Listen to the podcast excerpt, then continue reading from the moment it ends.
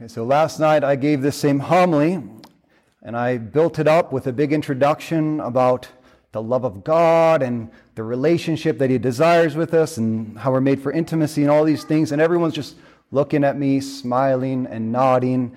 And then at one point, pulled a 180 and told them what I really wanted to talk about, and everyone's faces just dropped. And so uh, I don't know, I felt like a father like driving his kids at night it's like, is everybody hungry? And everyone's all excited, like, yeah. And then you see the golden arches of McDonald's coming up. You're getting closer and closer. And then all of a sudden, I take a hard ride into a cemetery and be like, great, because tonight we're going to fast for the souls in purgatory and go pray for them. You're like, what the hell? Exactly. That's what we're going to talk about today. Hell, yes. But I still want my McDonald's introduction, so we're going to go with that still. So many things in life are defined by boundaries, right? Not, the, not just the area that we possess, but everything that's around it. When you have your own house, your own lawn, like that is yours. But it's also very much defined by everything that is not yours around that. In relationships, you get a specific relationship with your spouse that you don't get with anybody else in this world. And that's very beautiful in itself. But there's a lot of chaos that happens if we ever go outside of that relationship, right? Games. All games are run according to rules. And it's only when everybody follows those same rules that you can actually interact and play that game together. You lose the rules and you lose the game. Same thing with traffic laws, right? All the traffic laws are there so that we can all drive in the same way without getting into chaos. And once somebody goes outside those laws, right? It can lead to great destruction. That's why I never put any Catholic insignia on my truck because the last thing I want is people thinking I'm a Catholic priest when I'm driving because I don't always follow the laws of the road. but it's also true, especially with art. And one of my favorite um, artists is Caravaggio. And one thing that artists know is that it's not about the central image of what you want to portray. It's about everything that you put around that image that actually has the power to draw the eyes to what you want them to notice. So with Caravaggio, he has, if you like, look at the St. Paul falling off his horse. We're celebrating St. Paul's conversion this Thursday, so you can even see it on our weekly updates. It's really beautiful because you see him falling down from the, from the horse, and he's just at the bottom. He's covered in light. But there's this huge horse behind him, and everything else is black. And the reason it's that way is that it draws the vision, all that darkness around him, draws the eyes to St. Paul as the central figure. So boundaries are not just about what is right in front of us, what we have, but it's, it's very much determined by everything outside of that.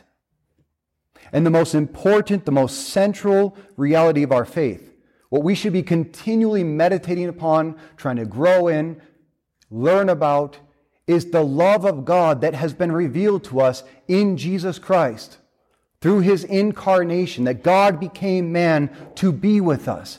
His preaching and his teaching and his healing. That's our daily bread. Intimacy with him in the Holy Eucharist, where he abides with us. And gazing at the cross, especially in our times of suffering, to realize there's nothing we could ever go through that Jesus Christ isn't there with us. That's what we should be thinking about all the time.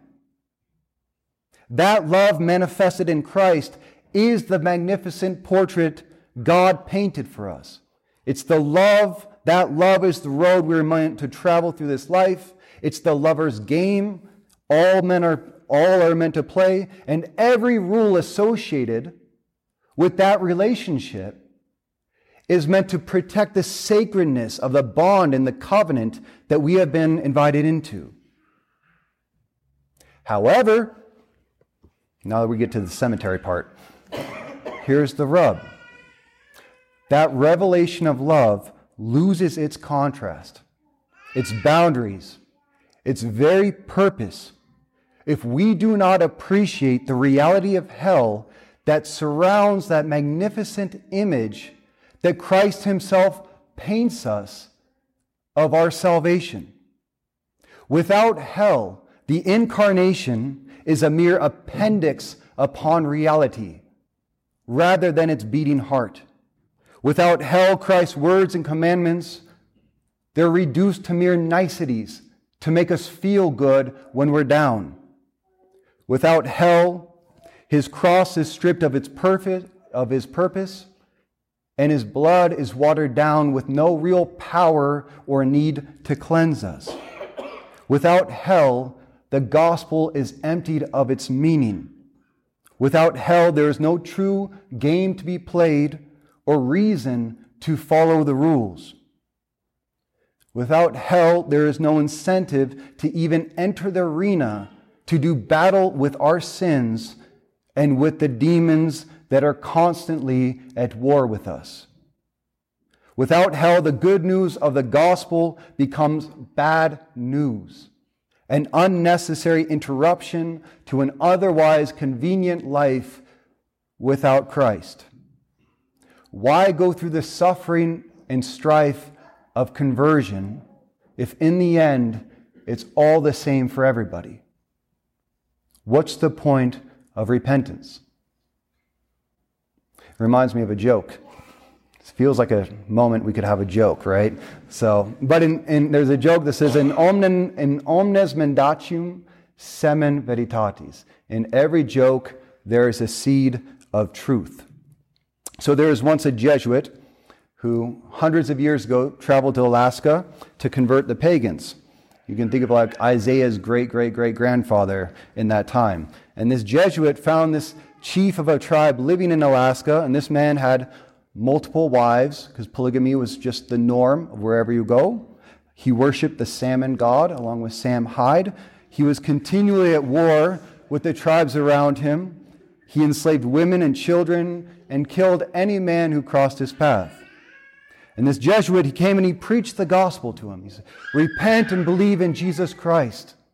Accept the gospel, turn away from your sins, live in the truth, and you too can experience eternal salvation in Jesus Christ. And this chieftain, he, he didn't have too far off till his own death, so he was intrigued.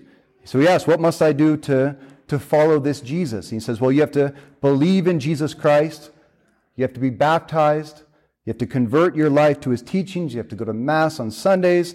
You have to swear not to, to fight against all your sins and go to confession when you fall. You can only have one wife, and she must be for life. You have to live in the truth. And by the way, you can't watch pornography either. And if you do all these things, then you can go to heaven. And the chief thought about this for a moment.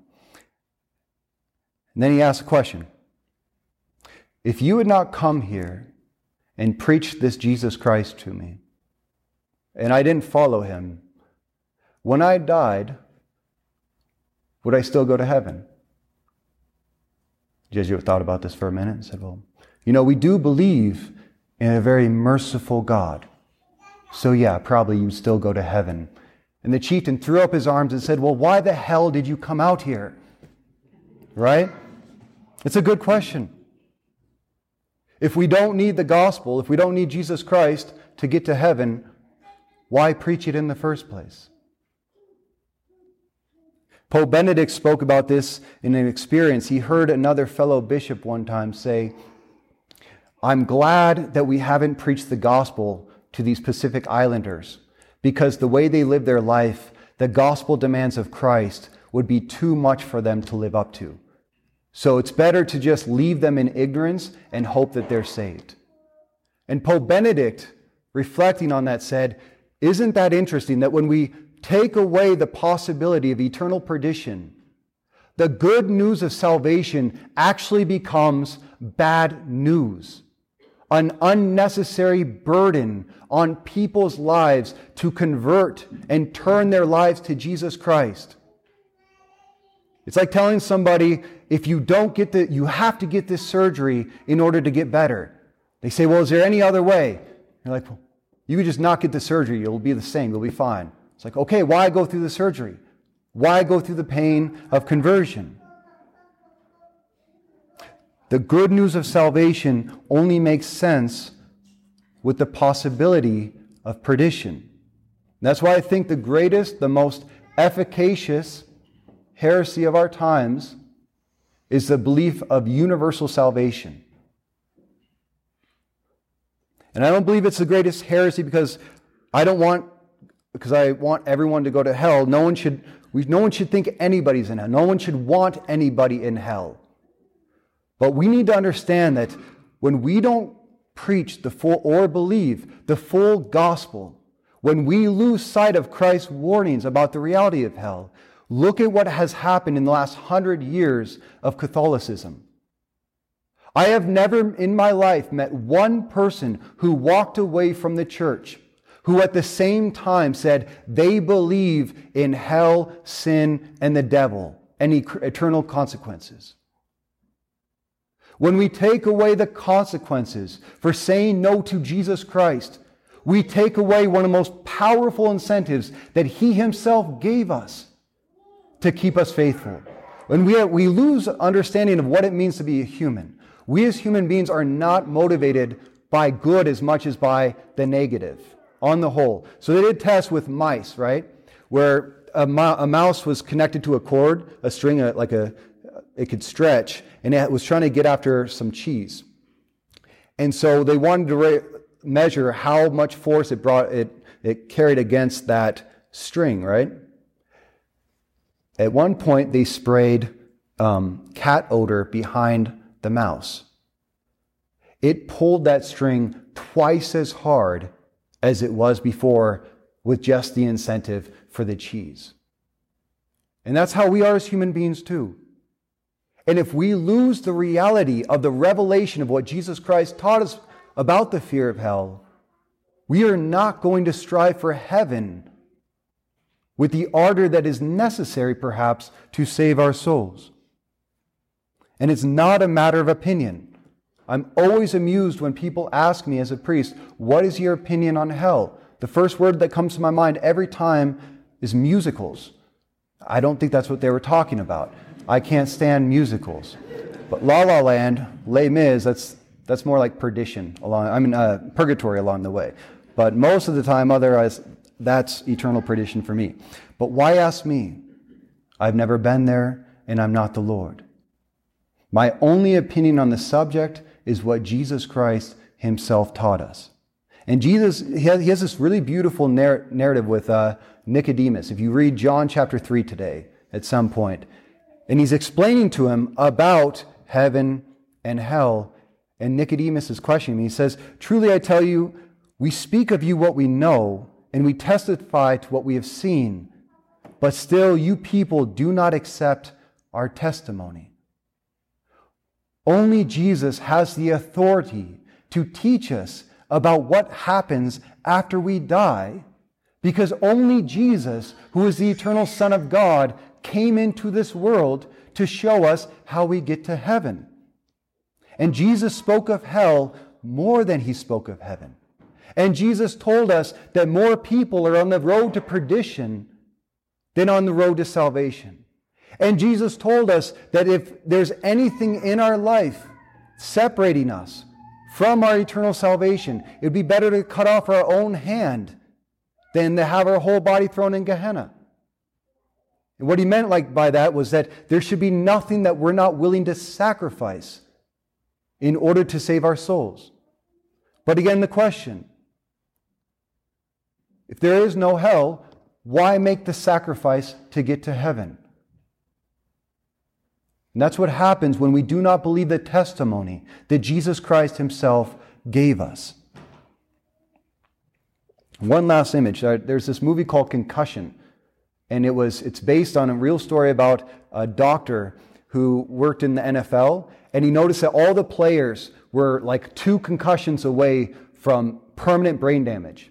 And he found out that all the other doctors around knew about these things, but they weren't warning the players. Because these doctors were said to be, um, they said, the guys, this is all they have. Let them play until they're dead. Because what else is after that? And this one doctor who stood up and said, We need to warn them. We need to give them the choice. We need to let them know the danger that they're in. He was persecuted by everybody else around. But ask, ask the question who was more merciful and loving? The doctors who said, just keep going, playing along, knowing that there's consequences, or the ones who gave the warning? The prophets are the ones like Jonah who time and time again come out and preach a gospel of repentance.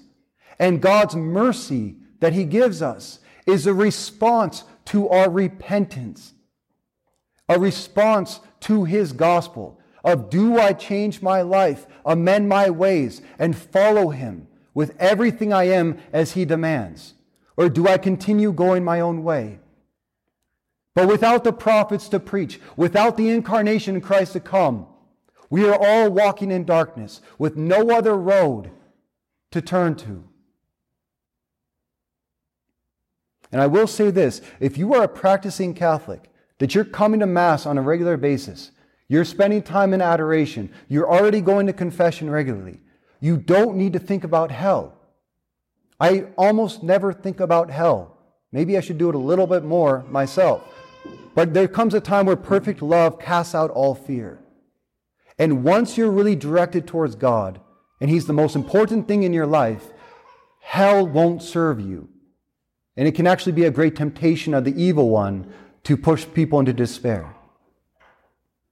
But on the other hand, if I am struggling with sin and the temptations of this world, and I don't know if I'm really convinced about the teachings of Christ, it would do me very good to look at the full portrait of salvation, not just the image of Paul on the ground, but, but also all that darkness around that draws the image to the mercy. We need to ask ourselves do we really believe everything that Jesus Christ, the Son of God, taught us? Do I act as if hell is real in my own life? Flannery O'Connor once said, a famous convert and author, before she became Catholic, she asked one of her Catholic friends about the Eucharist. And her friend said, You know, to me, it's, it's just a symbol. It's a nice gesture of Christ, but it's not the real, the real presence. And Flannery O'Connor responded to her, If it's just a symbol, to hell with it means nothing. That's why St. Paul says we must be in a state of grace, that we must examine ourselves, our lives, before receiving Holy Communion. Or else, St. Paul tells us in Corinthians, we eat and drink condemnation upon ourselves if we have not gone through worthy confession and amended our ways before receiving the Eucharist. See, the more intimate God reveals himself to us, the bigger the condemnation surrounds that invitation of intimacy in the same way that a married couple have the deepest intimacy with one another in their life. But because of that very intimacy, there's a greater judgment that comes around those vows of fidelity to one another. The Eucharist is either Jesus Christ or to hell with it. Jesus' gospel actually has the unique power to save our souls or to hell with it. And if it is true, everything he himself told us, how we respond to his call to repent and believe in the gospel actually matters for our salvation or to hell with us.